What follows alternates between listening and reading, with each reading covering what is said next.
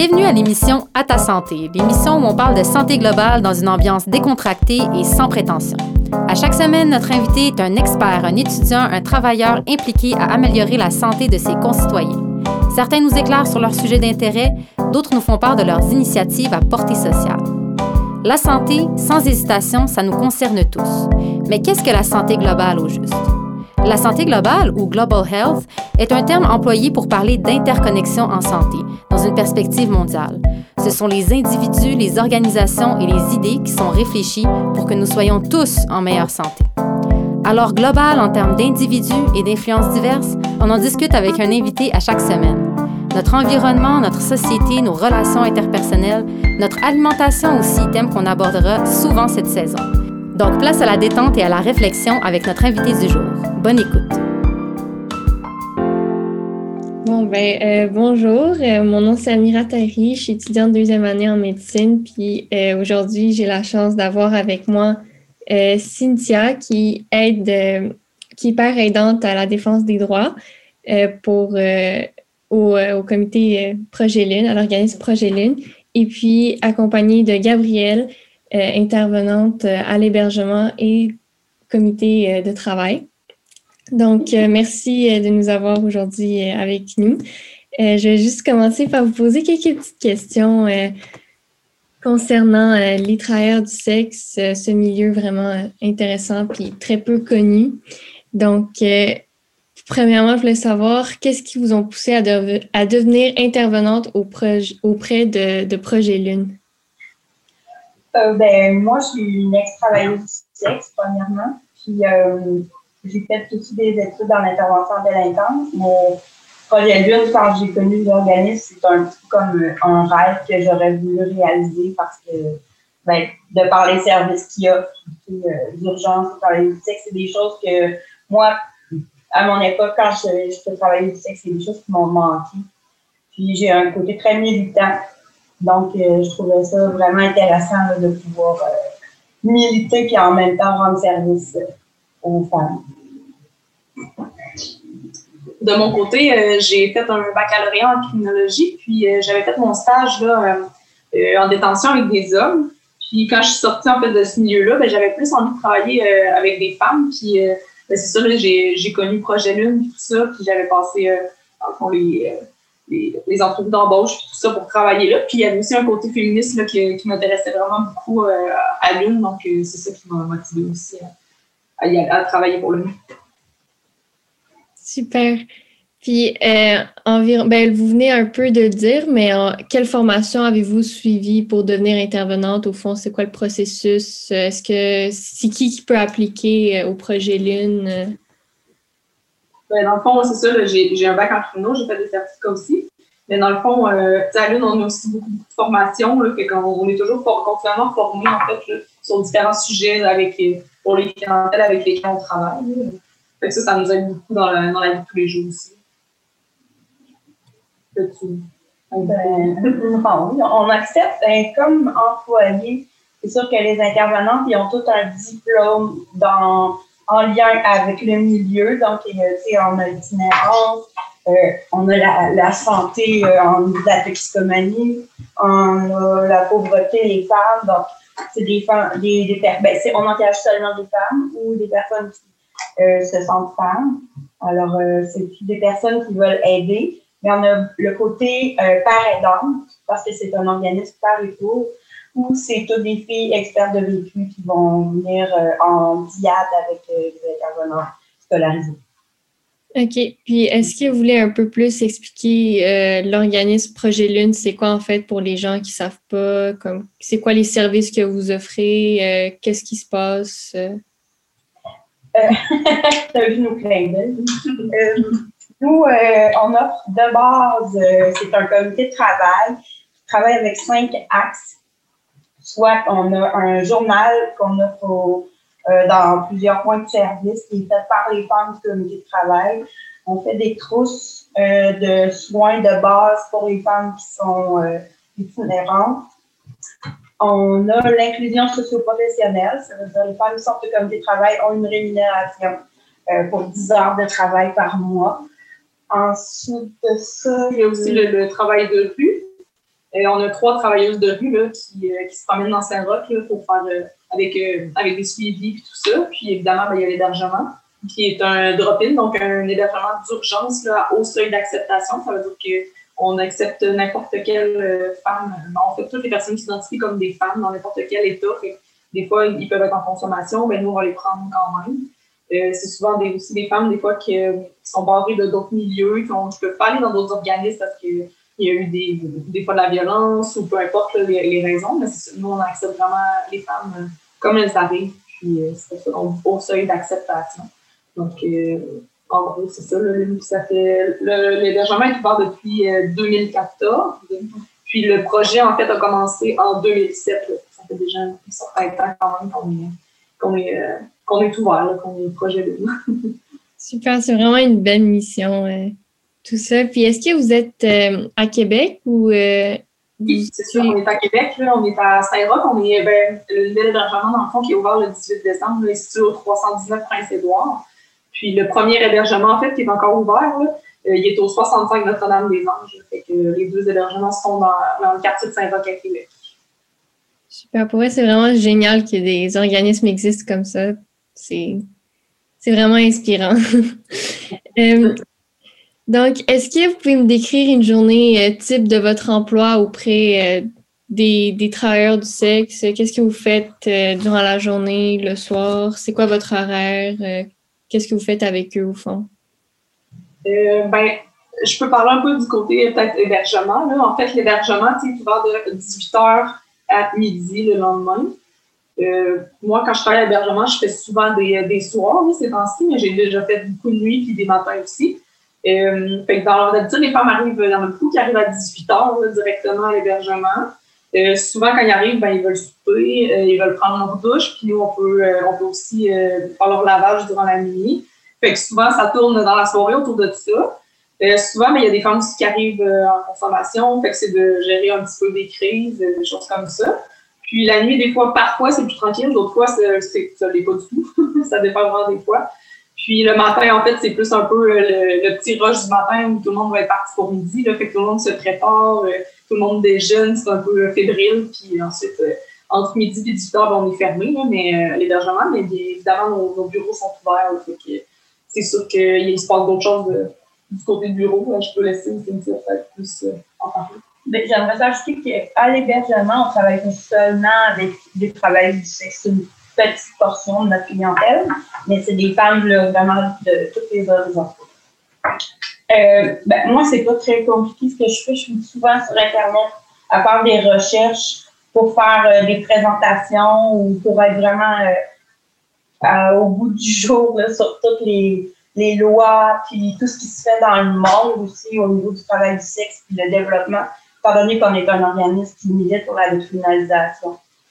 Puis, on communique beaucoup avec d'autres organismes, comme là, présentement, la représentation, présentation de l'organisme. Donc, euh, on fait beaucoup de ça dans, les écoles, en partenariat avec d'autres organismes, dans les fêtes de quartier. Super. Puis, euh, je suis curieuse de savoir, est-ce que euh, les subventions, comment vous l'obtenez, comme pour l'hébergement, pour la nourriture, est-ce que c'est des dons ou vous êtes subventionné par le gouvernement ou comment vous obtenez vos... On a un peu de tout. Il y a des subventions gouvernementales. Euh, on a aussi des, ben, beaucoup de dons de particuliers, euh, vraiment beaucoup. Sinon, on a la ville aussi qui, euh, qui nous aide beaucoup. On a le, la condition féminine aussi qui nous donne l'argent. Ça dépend, ça dépend vraiment des années, mais on, on est toujours en recherche en fait de, de subventions parce qu'on n'a jamais rien de vraiment défini qui permet qu'on puisse tout le temps voir. C'est sûr a notre directrice, là, puis une, autre, une, partie de l'équipe travaille beaucoup, beaucoup sur le fait de juste trouver de la subvention juste pour qu'on puisse rester ouvert comme tout le temps. C'est une grosse partie du travail aussi de, nous. Mhm. Euh, bon, pour la prochaine question, c'est euh, pouvez-vous décrire un peu la population en général des travailleurs du sexe auprès desquels vous intervenez, par exemple l'âge moyen, si des filles, des garçons, communauté euh, LGBTQ, euh, leur background, niveau socio-économique de leur famille, leur éducation, un peu, ça ressemble à quoi? Ben, comme notre organisme travaille, c'est un refuge d'urgence, c'est-à-dire que les gens qui viennent, bon, sont souvent en situation de pauvreté, avec toutes les conséquences que ça peut avoir, toxicomanie, euh, la violence conjugale ou euh, des troubles de santé mentale très exacerbés. Bon. Euh, la population des travailleurs du sexe qu'on accueille, je dirais que c'est autour de 35 ans. C'est toujours des femmes trans queer parce qu'on accepte seulement les femmes. Euh, c'est ça, avec beaucoup de. Tu sais, c'est pas des gens. Il y, en a qui, ont, qui sont éduqués, mais la majorité, bon, va avoir un secondaire 5 ou moins, je pense. Euh, vont fréquenter la rue, euh, vont faire du travail du sexe de rue plutôt que d'être escorte ou masseuse ou danseuse. Donc, en général, ça ressemble un petit peu à ça. Il y a beaucoup de, la communauté LGBTQ, euh, qui viennent à notre organisme parce qu'on est exclusif. Donc, euh, je pense que c'est un attrait qu'il y a euh, pour notre organisme. Puis, je suis curieuse de savoir, par exemple, comment vous faites pour que cette population-là sait que vous existez? Par exemple, moi, avant que je m'implique dans mon comité qui est Spot U Laval, euh, je suis responsable volet santé des femmes. Je savais pas que vous existiez comme, je sais pas s'il y a d'autres euh, personnes qui savent que vous existez. Comment vous faites pour euh, en faire la promotion auprès de, de cette clientèle-là? Est-ce que c'est bouche à oreille? Ou, pour, la, pour, les personnes qui nous fréquentent ou qu'on, avec les suivis, c'est beaucoup par le bouche à oreille parce que les gens qui fréquentent la ville, c'est un milieu quand même petit parce que la ville est petite, donc ils se connaissent beaucoup. Euh, les intervenants aussi avec qui on fait euh, des partenariats ici en ville, ben, nous connaissent aussi, je veux pas, parce qu'on est sur les mêmes tables de concertation ou euh, c'est petit. Donc, c'est sûr qu'on se connaît, on travaille dans les mêmes euh, objectifs. Il y a aussi les policiers avec qui on a un très bon partenariat qui amènent les femmes ou euh, qui vont dire ils rencontrent une femme, elle n'a pas de place, ben va en ou euh, donc on a puis on a une très bonne réputation maintenant dans le ben, dans la ville en général. Donc c'est un petit peu comme ça que ça se passe. Mm. On fait pas tellement de publicité, là, tu sais, il n'y a pas d'affiche lune, venez voir. Mm-hmm. on suit beaucoup sur les gens, puis ça, ça m'en fait. Mm. On est plein pratiquement chaque soir. Vous êtes bien connu, là. Euh, puis j'avais une autre question, c'est est-ce que les travailleurs du sexe peuvent être victimes d'infractions euh, criminelles, par exemple proxénétisme, voie de fait, vol, méfait? Puis euh, si oui, est-ce qu'il ou elle accepte de porter plainte à la police, par exemple, s'ils se sont fait violenter ou quoi que ce soit, est-ce qu'ils vont accepter de porter plainte à la police, même si ou ils vont avoir peur, par exemple, des, des conséquences qui peuvent leur arriver, même si c'est eux qui sont victimes de, de ça? Euh, il y a comme deux questions dans cette question-là. D'abord, comme on, nous, on croit à la décriminalisation, mais on pense que les femmes, on va parler de femmes parce qu'on accueille des femmes. les femmes font le métier qui, ben, qui est travail du sexe, qui est travailleuse du sexe dans l'industrie. Donc, elles peuvent être victimes comme n'importe quelle autre femme de voie de fait, d'agression sexuelle. On ne pense pas qu'il y a des infractions qui sont spécifiques au travail du sexe, mais qui sont comme partout ailleurs, euh, spécifiques à l'agressivité, à, la violence au contrôle euh, des délinquants. On considère que euh, les femmes devraient être capables de pouvoir euh, se regrouper ensemble. Donc, quand on parle de proxénétisme, ce serait le terme utilisé par la loi, mais ce ne sera pas une femme ou un homme qui prend l'ascendant sur une autre personne pour obtenir de l'argent. Ça va être plusieurs personnes qui aimeraient se regrouper ensemble pour avoir une, plus de protection, plus de contrôle sur leur travail. Donc, nous, c'est ça qu'on entend par proxénétisme. C'est sûr qu'on constate qu'il y a aussi de l'exploitation sexuelle, euh, qu'il y a de la traite de personnes, mais ça, ça ne fait pas partie du travail du sexe, parce qu'on est dans une catégorie justement là d'infraction. Tandis que le travail du sexe, c'est entre deux personnes consentantes, il y a un échange de services. Euh, ce qu'on pense, c'est que les femmes sont, les hommes ne sont pas portés nécessairement à aller voir les policiers parce qu'il y a beaucoup de stigmatisation, beaucoup de préjugés Donc, euh, ah, ben, tu l'as mérité, tu as payé pour euh, vendre ton corps. Fait que c'est sûr que si tu as battu, ça fait partie des conséquences que tu devais avoir à vivre. Ça, c'est une mentalité que la criminalisation du travail du sexe emmène, euh, en les rendant coupables des services qu'elles vont subir. Donc, euh, il y a une étude qui est sortie qui dit qu'il y a 30% des femmes qui, qui iraient pas porter plainte jamais. Mais nous, on pense que ce serait vraiment plus que ça. C'est qu'ils iraient porter une plainte et qu'ils se rendraient jusqu'au bout. Parce qu'au départ, euh, les policiers sont pas très ouverts là, à ces perspectives. Mm-hmm. C'est aussi parce que cette population n'est pas tellement au courant non plus des lois souvent. Fait que ça fait que ben, les femmes qui font le travail du sexe, souvent, ils pensent que vendre leur service, des fois, c'est même pas légal. Tandis qu'en fait, vendre le service est légal. C'est en fait, c'est l'achat qui est pas légal. C'est les clients qui peuvent être criminalisés et non la, la, la travailleuse du sexe en tant que telle. Mais c'est que les lois sont tellement faites, en fait, pour. Elle a le droit de, vendre un service, mais tout ce qui est autour devient presque illégal. Fait que de, de mettre ses annonces dans le journal, d'avoir un site, d'avoir. Tout ça, ça devient illégal ou d'être proche d'un parc, de faire fait que ça fait que tout ce qui a en lien avec son travail presque autour de ça, ça devient pas légal. Fait que ça fait que c'est compliqué pour elle des fois de comprendre comment ça fonctionne, puis jusqu'où elle peut aller, puis jusqu'où elle peut, elle peut porter plainte aussi quand il se passe des, des ou des choses comme ça. Mm-hmm. Puis j'imagine aussi que quand ils viennent chez vous, est-ce que vous les expliquez que justement ils ont le droit de porter plainte, puis que c'est justement eux qui, qui sont victimes de cette situation et que c'est pas c'est pas illégal qu'est-ce qu'elle a fait, mais c'est justement le client qui a, qui a payé qui est illégal. Est-ce que vous voulez expliquer puis vous l'encourager ou c'est plus euh, c'est quoi votre intervention face à ça? Ben nous, en fait, on va se situer en fait où la femme se situe dans le sens où euh, on va aller avec ce qu'elle elle, désire faire. on va pas l'inciter à porter plainte si elle ne veut pas porter plainte parce que c'est elle en fait qui décide. Fait si elle veut pas porter plainte, non. Si elle veut porter plainte, on peut l'accompagner dans ce, processus-là aussi, il n'y a pas de problème. Fait que, on, va la prendre où elle va être rendue au travers de tout ça parce qu'il y a beaucoup de femmes qui, font ce travail-là aussi volontairement. Puis, tu sais, je pense que ces, femmes-là sont souvent oubliées. Fait que je pense aussi qu'il faut comprendre que, il y en a qui le font parce qu'ils désirent faire ce métier, tout simplement. Mm-hmm.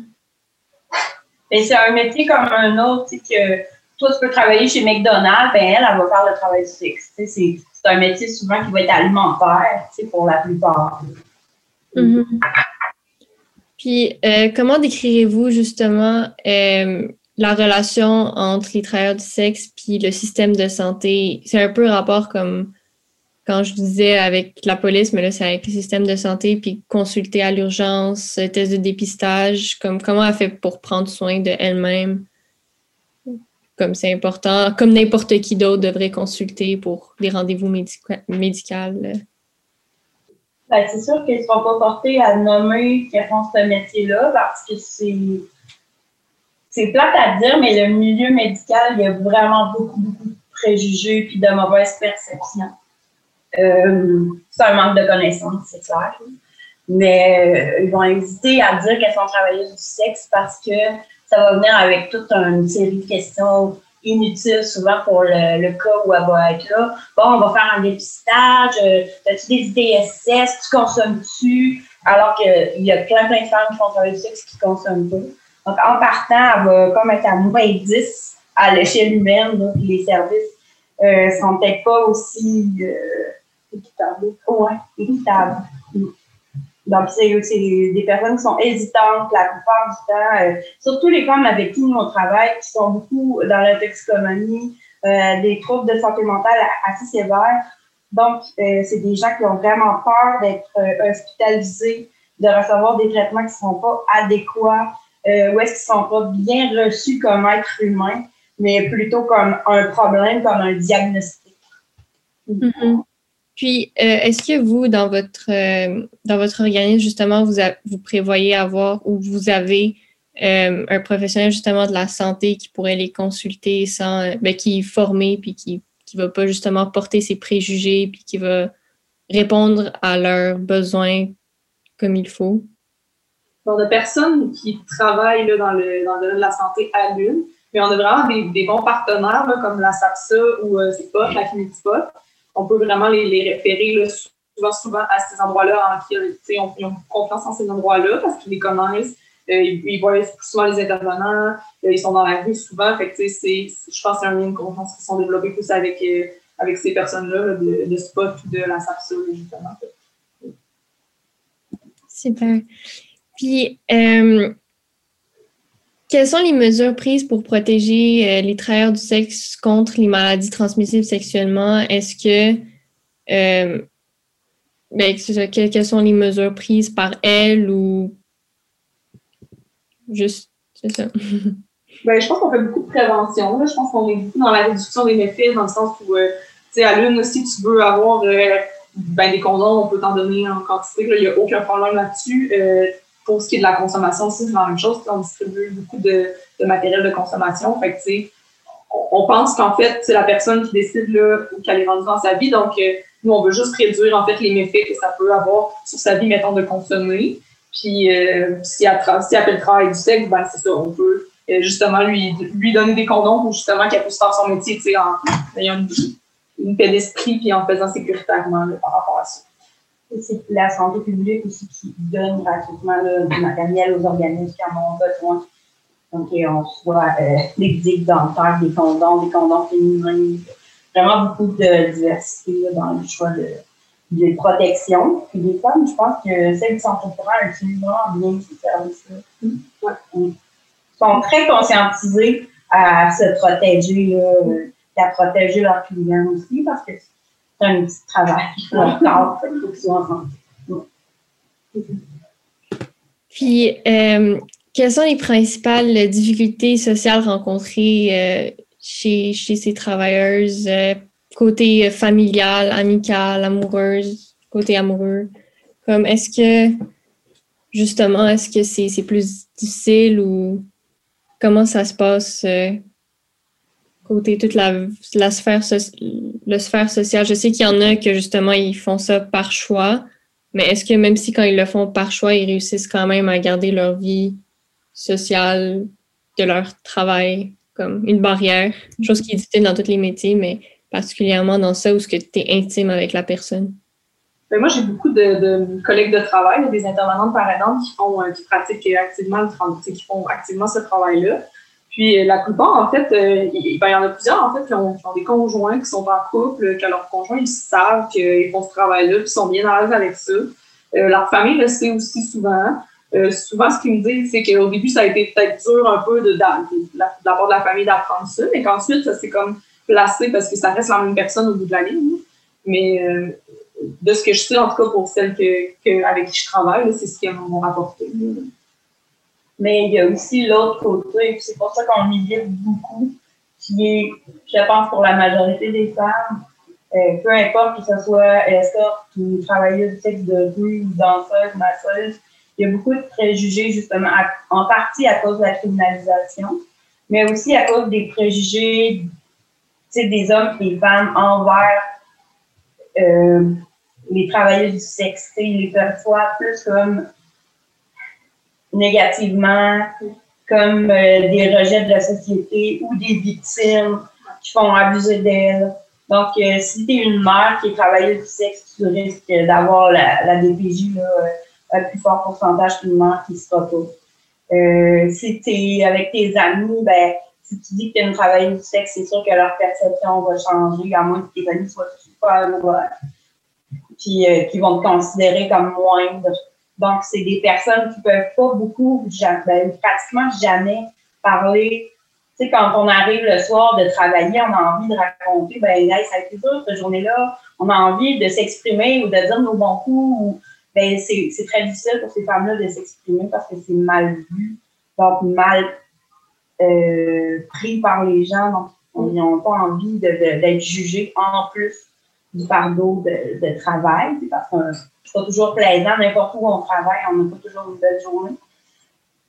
Euh, aussi, avec les conjoints, ben là, souvent, c'est plus, ben, il y a de la jalousie, il y a de l'incompréhension de ce que c'est un métier seulement, donc il n'y a pas de, de plaisir ou c'est pas une relation sexuelle comme quand tu es dans un couple. Donc, il y a beaucoup d'incompréhension. Euh, on se rend compte qu'il y a des hommes ben, qui vont tirer profit de ça une fois qu'ils vont le savoir on dit, ben, de toute façon, tu le fais, que tu vas travailler pour moi. il y a des, situations comme ça qui arrivent. Donc, c'est pour ça qu'on milite beaucoup pour que ce soit le travail du sexe, c'est un travail à part entière qui est fait par des hommes et des femmes qui ont choisi de faire ce métier-là pour X raisons, puis qui méritent d'être respectés, d'avoir accès aux normes du travail, de, de pouvoir en parler dans la société qui ne seront pas euh, rejetés. C'est vraiment triste d'entendre ça, mais je pense justement on a beaucoup de travail côté sensibilisation, puis côté justement d'apprendre euh, tous ces côtés-là de, de ces travailleurs-là. Il y a beaucoup de travail à faire euh, de ce côté-là. Parce que veut, veut pas, s'il y a des femmes, il y a des hommes qui vendent des services sexuels, c'est parce qu'il y a une demande. Donc, les gens qui, font, qui ont la demande ne diront pas non plus, mais ils ne seront jamais aussi stigmatisés que les travailleuses elles-mêmes, alors qu'elles sont là pour répondre à un besoin. Exactement, oui. Ça, c'est vraiment un bon point. Puis euh, finalement, pour la dernière petite question euh, que j'ai à vous poser, c'est euh, sur le plan légal, c'est quoi votre opinion concernant la loi C-36 qui interdit de payer ou bénéficier de la vente d'un acte sexuel? On en a glissé un mot tantôt, mais je voulais plus approfondir ça, votre opinion concernant ça. Ben, cette loi-là, en fait, nous, on, se positionne vraiment contre la loi C-36. On est pour la décriminalisation du travail du sexe. Euh, on se positionne contre, en fait, parce qu'on considère que ça met euh, les femmes plus en danger, les femmes traditionnelles beaucoup plus en danger. Euh, autant par le fait qu'ils ben, sont obligés de se cacher, ils sont obligés de s'isoler pour faire ce travail-là, parce qu'il faudrait surtout pas que ça soit trop vu, il faudrait surtout pas que les gens voient qu'elle fait ce travail-là, parce que ça, ça met, elle, ne peut pas avoir un chauffeur, elle peut pas avoir quelqu'un qui la protège, parce que cette personne-là, si elle est rémunérée, ben, elle va être criminalisée. Fait que ça, c'est plein côté, en fait, qui fait qu'elle pratique son travail beaucoup plus à risque à cause de ça. Fait nous, on se positionne contre, là. On, pense que cette loi-là est, nocive, en fait, pour, euh, pour ces femmes-là. Ben, ça. On pense que dans le code criminel, il y a déjà tous les articles de loi pour protéger les êtres humains. Donc, pas besoin d'en ajouter spécifiquement pour le travail du sexe. Parce que, au fond, probablement que ces lois-là ont été faites dans le temps où est-ce qu'on était euh, très chrétien, très croyant. Donc, euh, c'était plus une question de moralité, mais ça, ça existait quand même, mais c'était plus le côté euh, immoral de, du, sexe qu'on n'aimait pas plutôt que la femme, parce qu'on pensait que c'était des mauvaises personnes, alors que c'est des gens souvent qui ont, juste eu moins de chance ou c'est qui ont, donc, c'est pour ça qu'à l'époque, peut-être que ça avait plus d'intérêt de faire ça, j'en ai aucune idée, mais aujourd'hui, on considère a vraiment aucune raison que ce soit réglementé d'aucune façon, ni même par la légalisation, qui pourrait créer encore plus euh, de, de, perte de contact avec les services puis de, de violence. Par, par le, ça, ça, le dit, le travail du sexe, c'est un travail. Quand c'est pas un travail, c'est là qu'on parle d'exploitation. Ça veut dire quand il y a moi, c'est là qu'on parle d'exploitation. Tu sais, c'est dans le fond, c'est même pas de débattre si on est pour ou contre, c'est juste de, laisser ces femmes-là pratiquer le métier qu'elles désirent en sécurité. C'est juste une, question de sécurité puis de, droit de la personne, rendu là, c'est même plus. Euh, c'est pour ça qu'on trouve que ça ne que ça fait pas de sens. Puis c'est aussi. Ben moi, je considère vraiment que c'est quelque chose qui est comme anti-féministe dans le sens où c'est des femmes qui sont capables de faire, de prendre leurs décisions, si ce travail-là, ils sont à l'aise de le faire, mais elles, elles, peuvent le faire, puis ils, elles vont être en sécurité, tandis que dire qu'on va mettre des lois pour faire qu'en en fait, ils peuvent, ils peuvent pas faire ce travail-là, ben, c'est comme leur dire, ben, vous n'êtes pas capable de prendre vos décisions, vous n'êtes pas capable de faire ça. Nous, on va, on va décider pour vous, nous, on va faire des lois pour vous protéger, mais tu sais, c'est pas, c'est pas les écouter dans ce temps-là. C'est les privés de droits fondamentaux, dans le fond, la liberté de choix. Ouais. C'est très vrai parce qu'au final, justement, c'est un travail comme un autre. Puis une femme, c'est quelque chose de beau, c'est fort, puis c'est intelligent, puis ça peut prendre ses propres décisions. il y a beaucoup de femmes qui le disent, là, qui le font, mes collègues, qui, disent on on vend pas on vend pas un corps, on vend pas, on vend pas notre corps, c'est un service qu'on vend, c'est du temps qu'on vend. Mm-hmm. C'est ça. Puis dans quel métier, en fait, on, on, fait pas ça, on vend un service, on vend du temps, en effet peu importe le métier, on peut prendre plein d'exemples. C'est ça que c'est tous les métiers, c'est ça. Ça revient tout au même, finalement. Exactement. Ben, c'est vraiment beau de vous voir, les filles. Pour vrai, je suis, je suis contente d'avoir découvert euh, Projet Lune euh, dans le cadre de mon, de mon implication à l'université. C'est vraiment euh, beau à voir comment vous aidez justement ces personnes-là à cheminer puis à défendre leurs droits puis leur apprécier à s'accepter puis à sensibiliser les gens à accepter ces personnes-là. Euh, donc, merci beaucoup pour cette belle opportunité aussi. Hein. merci encore de vous avoir euh, à la radio. Euh, merci. Cette émission est une initiative du comité Spot de l'Université Laval affilié à la clinique Spot. En début d'émission, on vous parlait de ce qu'était la santé globale. Ça peut être assez complexe.